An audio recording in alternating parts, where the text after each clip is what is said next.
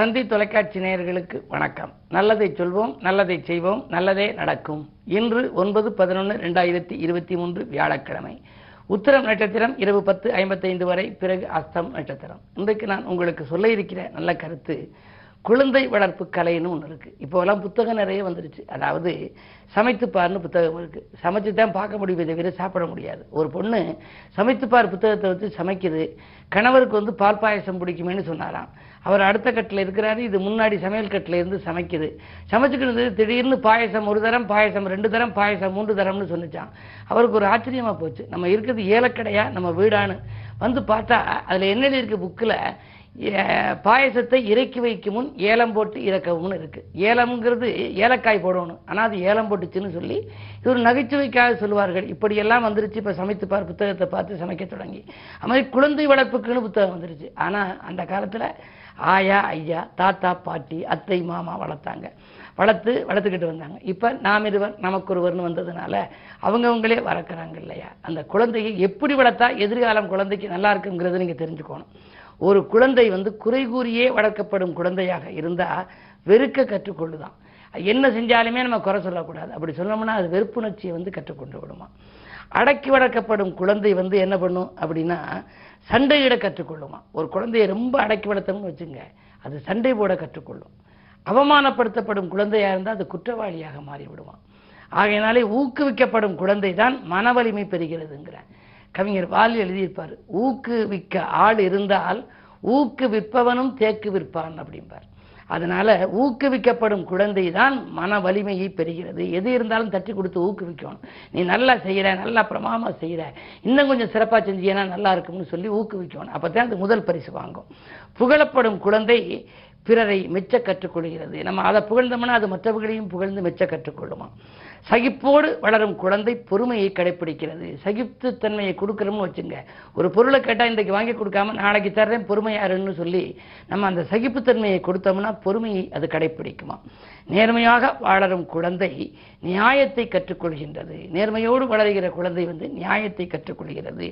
பாதுகாக்கப்படும் குழந்தை நம்பிக்கையை பெறுகிறதா. பாதுகாக்கப்படும் குழந்தை இருக்கே அது ஒரு நம்பிக்கையை பெறுகிறதா. நட்போடு வளரும் குழந்தை இருக்கே அதுதான் உலகத்தை நேசிக்க கற்றுக்கொள்கிறது அப்படிங்கிறாங்க.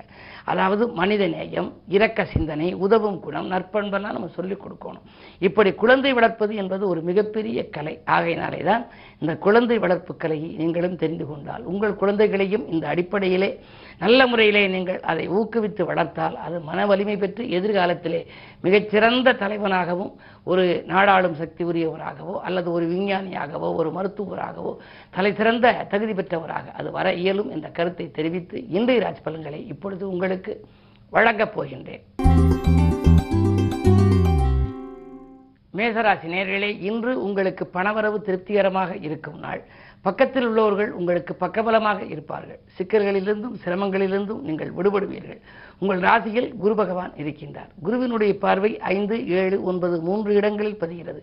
பிள்ளைகளாலும் நன்மை கிடைக்கும், வாழ்க்கை துணையாலும் நன்மை கிடைக்கும், பெற்றோர் வழியிலும் நன்மை கிடைக்கும். நல்ல நாள் இந்த நாள். ரிஷபராசி நேயர்களே, உங்களுக்கெல்லாம் விரயஸ்தானத்திலே குரு லாபாதிபதி பன்னெண்டில் இருப்பதனாலே விரயம் உங்களுக்கு உண்டு என்றாலும் வருமானம் இல்லாமல் விரயம் ஆகாது. வருமானம் வந்துதான் விரயமாகும். எனவே ஏதேனும் ஒரு பொருளை வாங்க நினைத்தாலும், ஒரு இடத்தை வாங்க நினைத்தாலும், நூதன பொருள் வாங்க நினைத்தாலும் அதற்குரிய தொகை முன்னதாகவே வந்துவிடும். உத்தியோகத்தில் உங்களுக்கு எதிர்பார்த்த இடமாற்றங்கள் உண்டு. அதிகார பதவியில் உள்ளவர்களின் ஆதரவு திருப்திகரமாக இருந்து அதன் மூலமாக ஒரு நல்ல பலன்கள் உங்களுக்கு இன்று கிடைக்கும். மிதுனராசி நேயர்களே, உங்களுக்கு அஷ்டமத்து சனியின் ஆதிக்கம் இருப்பதால் பொறுமை தேவை. பொறுமையே உங்களுக்கு பெருமை தரும். அருகில் உள்ளவர்களை அனுசரித்துக் கொள்ளுங்கள். யாருக்கேனும் வாக்கு கொடுத்தால் கொடுத்த வாக்கை காப்பாற்ற இயலாது. திட்டமிட்ட காரியங்கள் திட்டமிட்டபடி நடைபெறாமல் போகிறதே என்றும் கவலைப்படுவீர்கள். கூடுதல் விரயங்கள் ஏற்படாமல் இருக்க சுப விரயங்களை மேற்கொள்வது நல்லது. கடகராசி நேயர்களே, உங்களுக்கெல்லாம் துணிவும் தன்னம்பிக்கையும் தேவை. தொல்லை தந்த எதிரிகள் விலகிச் செல்வார்கள். நல்ல வாய்ப்புகள் எல்லாம் இல்லம் தேடி வரப்போகிறது. இரண்டாம் இடத்தை குரு பார்க்கின்றார். எனவே பிள்ளைகளின் எதிர்காலம் கருதி நீங்கள் திட்டிய திட்டங்கள் எல்லாம் வெற்றி பெறும். உதிரி வருமானங்களும் உண்டு. சிம்மராசினியர்களே, உங்களுக்கெல்லாம் முடியாத காரியத்தை முடித்துக் கொடுக்கின்ற நாள்.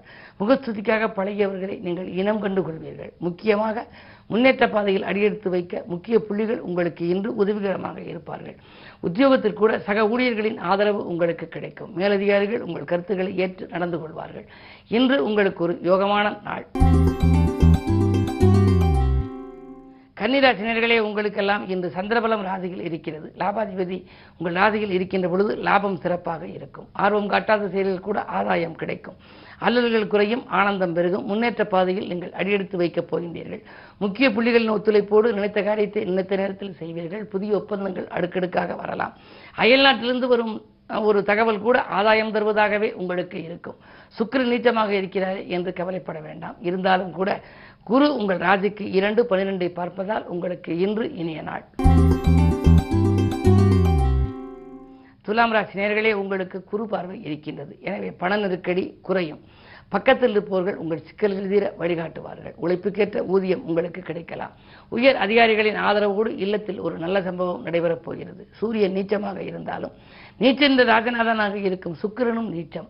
எனவே அப்படி நீச்சம் பெற்றிருக்கின்ற பொழுது உங்களுக்கு ஒரு சில காரியங்களில் தடைகள் வரத்தான் செய்யும். பொது வாழ்வில் இருப்பவர்களுக்கு திடீரென பொறுப்புகள் மாற்றப்படலாம்.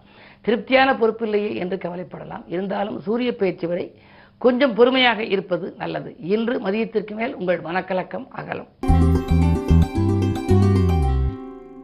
விருச்சிக ராசி நேயர்களே, உங்களுக்கு ராசியிலேயே புதன் இருக்கிறார். மாமன் காரகன் புதன் என்பார்கள். எனவே மாமன் மைத்துனொலியில் மனதுக்கினிய சம்பவம் நடைபெறும். சந்தோஷங்கள் அதிகரிக்கும். தனவரவு திருப்திகரமாக இருக்கிறது. மூன்றிலே சனி இருப்பதாலே முக்கிய புள்ளிகள் உங்கள் முன்னேற்றம் கருதி உதவிக்கரம் நீட்டுவார்கள். அதே நேரத்தில் உங்களுக்கு தொழில் கூட்டாளிகளால் வருமானம் உயரும்.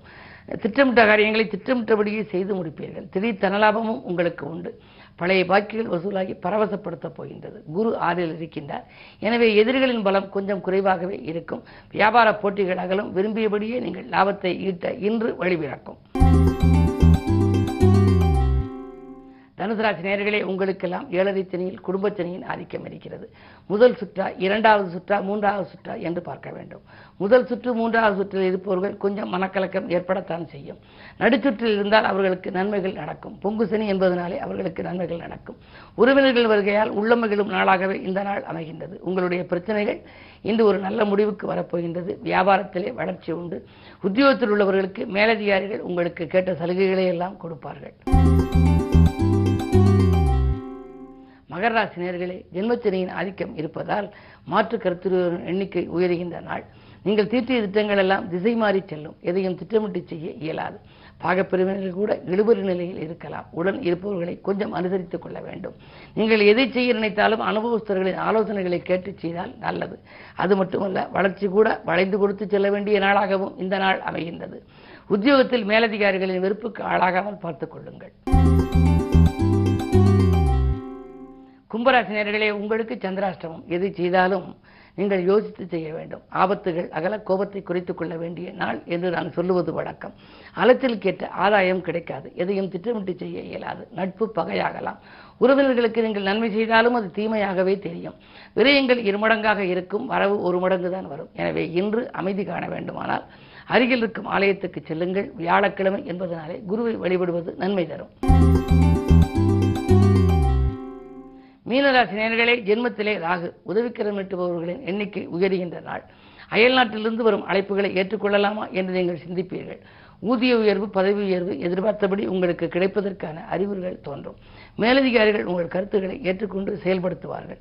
இடையூறு சக்தியாக உங்களுக்கு இருந்தவர்கள் இப்பொழுது விலகுவார்கள். தொழிலில் அபிவிருத்தி, உத்தியோகத்தில் அபிவிருத்தி என்ற நிலை உருவாகலாம். இரண்டில் குரு இருப்பதால் பண தேவைகள் உடனுக்குடன் உங்களுக்கு பூர்த்தியாகும். எனவே பண நெருக்கடி அகலும். வாங்கல் கொடுக்கல்கள் சீராக இருக்கும். இந்த நாள் ஒரு நல்ல நாள், யோகமான நாள். மேலும் விவரங்கள் அறிய தினத்தந்தி படியுங்கள்.